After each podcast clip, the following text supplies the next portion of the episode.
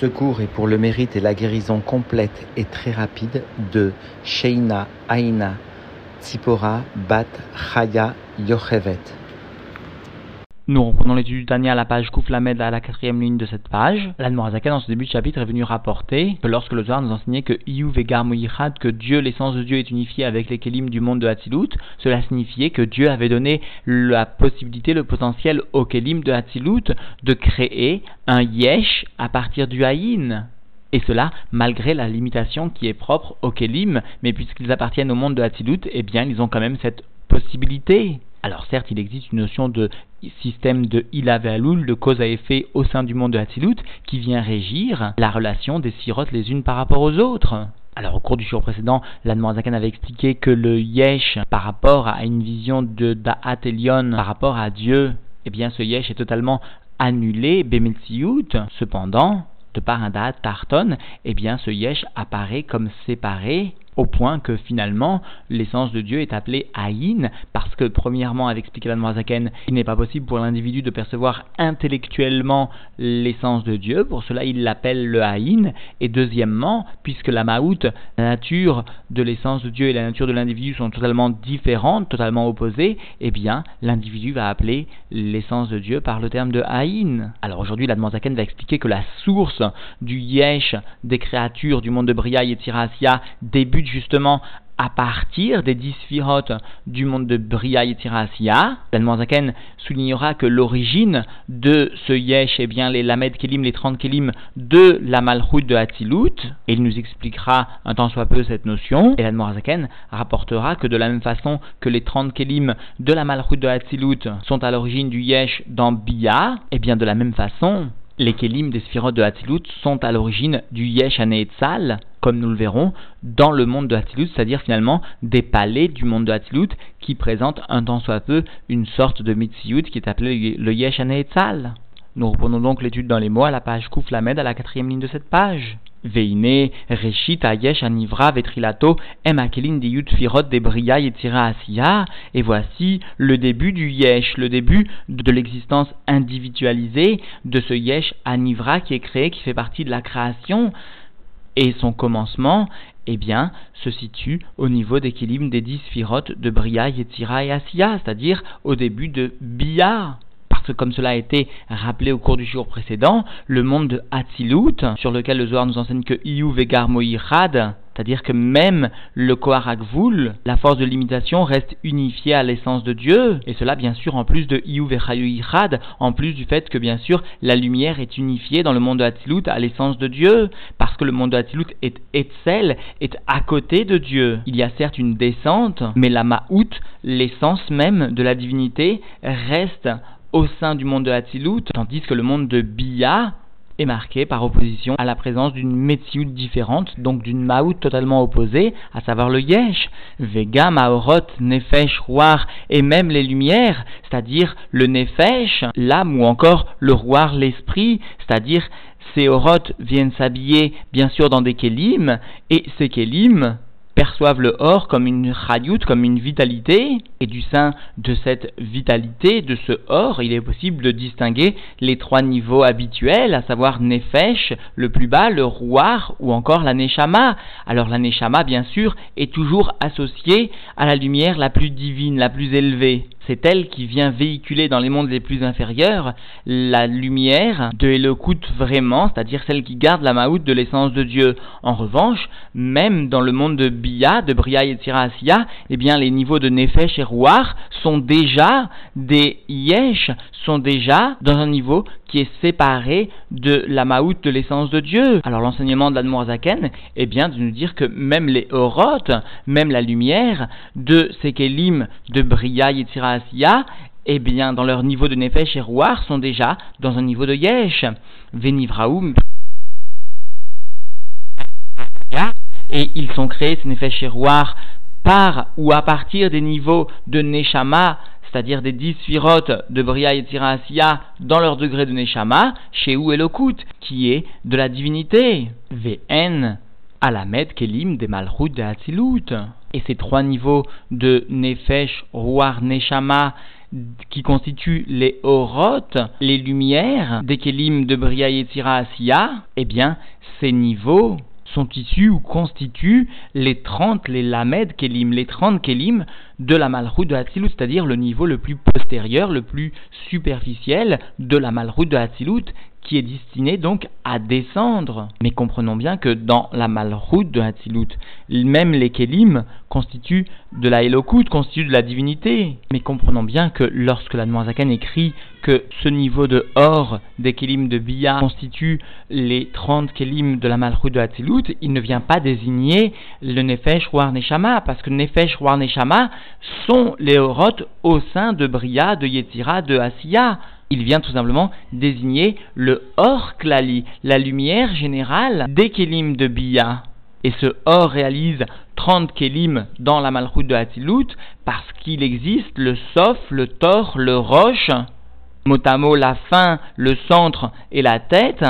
ce qui fait trois qui seront combinés au Esser Sphirot, au 10 Sphirot, réalisant ainsi les Lamed Kélim, les 30 Kélim de la Malchut de Hatilut. C'est-à-dire encore une fois et très simplement, il existe dix sphirotes dans la malroute de Hatzilut, qui viennent sous-entendu s'habiller dans Bria et Tira Asiya,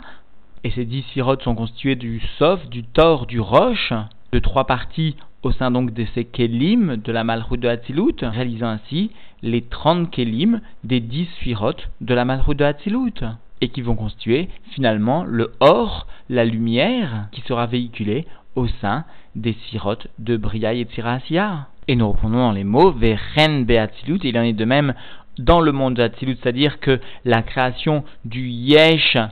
si nous s'exprimer ainsi dans le monde de Hatzilut, c'est-à-dire du Yesh à Neetzal, tel qu'il figure ainsi répertorié dans les Sifrei Hasidut, eh bien ce Yesh à Neetzal va émaner de la Chitzoniut, des Kelim, des Sphirot de Hatzilut, et donc dans les mots, Vechen Beatzilut, de la même façon, dans le monde de Hatzilut, non pas de la Malchut de Hatzilut, mais dans les autres sirotes du monde de Hatzilut, mais Chitzoniut, Akelim des Yud Sfirot de Hatzilut Shen Elokut, à partir de l'aspect superficiel des Kelim des dix du monde de qui sont de la divinité, Nivraou Aechalot de Hatzilut, sont créés les palais du monde de c'est-à-dire le Yesh Aneetzal en quelque sorte. Quoi qu'il en soit, ces Echalot de ces palais du monde de ne constituent pas les Sfirot, ne constituent pas non plus les Kelim du monde de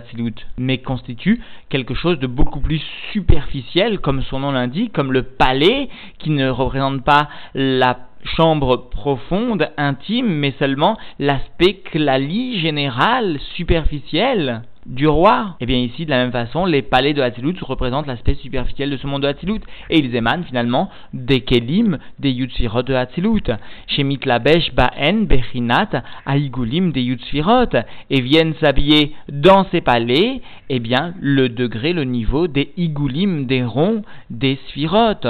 Alors comme son nom l'indique, le Igoul vient représenter quelque chose de circonférentiel, un cercle, c'est-à-dire finalement quelque chose de makif, qui ne va donc pas venir briller bepnimiut en profondeur dans le monde de Hatzilut, mais qui va rester simplement très makif dans le monde de Hatzilut parce que justement ces igoulim viennent véhiculer une lumière excessivement élevée, eh bien ces igoulim viennent s'habiller dans les echalot, dans les palais du monde de Hatzilut, et non pas dans les sphirotes du monde de Hatzilut, et qui paradoxalement, bien qu'il s'agisse d'une lumière excessivement élevée, sont appelés dans les chassidiques le yesh aneetzal parce que la lumière ne vient briller que, entre guillemets, d'une façon superficielle, parce que, encore une fois, lorsque la lumière brille d'une façon profonde, alors la divinité vient ainsi provoquer une annulation de la création, ou plutôt de l'émanation, mais lorsque la lumière n'est perçue que de façon superficielle, quoi qu'il en soit, il reste une notion de yesh. Alors ici, il s'agit du yesh aneetzal.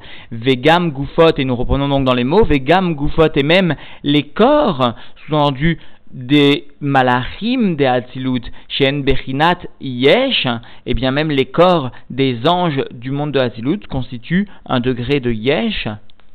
sous-entendu toujours parce que ces corps ne vont pas émaner de l'aspect profond du hors pnimi des sphirotes, mais seulement des palais ou encore de l'aspect chitsoni de ce monde de Hatzilut, ou Kmoshkatouv, et comme cela est rapporté dans Yov, sous-entendu, ou Bemelachav, Yasim Teila, et avec ses anges, ils feront une louange, c'est-à-dire que le verset de Yov ne mentionne pas le langage de Melachim, d'anges au pluriel simplement, mais bien Melachav, c'est-à-dire il s'agit des anges de Dieu, c'est-à-dire des anges du monde de Hatzilut, et qui seront donc individualisés, mais appartiendront à Dieu. Pour cela, il mérite le terme de Ubemelachav. Ainsi expliquent les commentateurs, il s'agit ici de ce verset d'Iov de désigner les anges de Hatzilut, sinon ce verset n'aurait pas été désigné ou cité par l'Admoazaken, et de plus, ces anges ont une Metsiout, si l'on ose s'exprimer ainsi à propos du Yesh Anetzal, encore une fois, mais ils appartiennent donc à l'armée divine, à Dieu, pour ça ils sont désignés par le terme de Ubemelachav, avec ses anges. Explique l'Admoazaken, chez Enan Beprinat Bitul Legamre, ils ne sont pas dans un degré d'annulation complète, de Bitul Bemetsiout total, parce qu'ils n'appartiennent que, entre guillemets, au palais, à l'aspect du monde de Hatzilut, et donc ils ne sont pas dans un degré de bitul l'égamré, qui est aloul l'égabeilato, comme par exemple, sous-entendu, l'effet par rapport à sa cause. Alors encore une fois, comprenons bien que lorsque l'Admanzaken rappelle le système de Ilave Aloul et qu'il vient dire que ces anges ne sont pas du type de Ilave Aloul, eh bien cela désigne qu'ils ressemblent un tant soit peu à un Yesh Me'aïn, c'est-à-dire il existe une séparation du créé, du Yesh, ou ici du Yesh Aneetzal, par rapport à la divinité, de sorte que ces anges peuvent être considérés comme un yesh. Alors que si la création avait été du type il avait à loul, eh bien, le bitoul total aurait pu être ressenti autant dans la création, notamment ici de ces anges, que finalement dans le monde duquel ils se rattachent. Et donc, en définitive, l'Anmourazaken est venu expliquer aujourd'hui que le début du Yesh, à proprement parler, eh se situe dans les dix sphirotes du monde de Bria, Yetzira et Asiya. Et même, finalement, le or que constitue la lumière de Nefesh et de Rouar des Kélim de ces mondes réalise lui aussi un yesh, c'est-à-dire que même le or des kelim, en quelque sorte, le or du type roi ou nefesh, eh bien, est un yesh dans le monde de Bria, Yetzira, Asiya. Ensuite, la Zaken est venu expliquer la source ou, en quelque sorte, décrire l'origine de ces lumières, de ces orotes, des sphirotes du monde de Bria, Yetzira, Asiya. Il s'agit des Lamed Kelim, des 30 Kelim du monde de Hatzilut. Et pour bien souligner que ces Lamed Kelim sont en quelque sorte la source du Yesh dans Bia, dans Bria Yetzirasya, alors la a expliqué que de la même façon, dans le monde de Hatzilut, il existe aussi en quelque sorte un Yesh, le Yesh Aneetzal, qui va émaner aussi de ces Kelim, des Kelim, des Disphirot de Hatzilut, et qui sera l'origine finalement des Halot, des palais et des Igulim qui viendront finalement résider au sein de ces palais, qui ne s'habilleront que d'une façon très ritsoni dans Hatzilut, très superficielle, légitimement la présence d'un yesh, d'un yesh aneetzal, et l'Admorazaken avait conclu en citant ce verset de Yov dans lequel nous pouvions voir que, en effet, des anges du monde de Hatzilut peuvent être appelés par un terme qui rappelle qu'ils ont une Metsiout, en quelque sorte, encore une fois, parce qu'il s'agit du Yesh Aneetzal, et ainsi, leur origine, elle aussi, est bien, des Kelim, de l'aspect donc le plus superficiel des Sphirotes de Hatzilut, réalisant le Yesh Aneetzal. Alors à ces quelques jours de Yom Kippour, chacun doit comprendre, au travers de l'étude présente, que le début de tout est bien l'étude de la chassidoute, le début de la crainte de Dieu, le début du service de Dieu, le début de l'attachement au rabbi est bien réalisé par l'étude de la chassidoute. Chacun doit réaliser un Messirut Nefesh très grand pour apprendre la chassidoute pour soi-même, pour enseigner la chassidoute, pour se baigner de la chassidoute, parce que notre génération, explique le rabbi, se voit affronter aux épreuves du Olamazé, aux épreuves d'un feu dévorant, constitué par l'ensemble des ta'avot de ce monde-ci, constitué par l'ensemble des préoccupations intenses de ce monde-ci, quelles qu'elles soient, pour tout un chacun. Alors le moyen de s'extraire un temps soit peu, de retrouver un temps soit peu pour un moment donné Dieu, panim bepanim, afin d'arriver à épancher son cœur vers Dieu vraiment, eh bien, ce moyen est réalisé en commençant par étudier pour soi-même, par enseigner aux autres la chassidoute. Que chacun rajoute intimement pour lui-même dans l'étude de la chassidoute, que chacun rajoute pour les autres l'enseignement de la chassidoute, et alors, de façon certaine, cette fois, se réalisera la promesse donné au Baal Shem lorsque le Baal Shem Tov vient demander Ematai Kaatimar, quand est-ce que le Mashiach viendra? Keshiyafutsu Mayentecha Chutsa, lorsque seront répandus, seront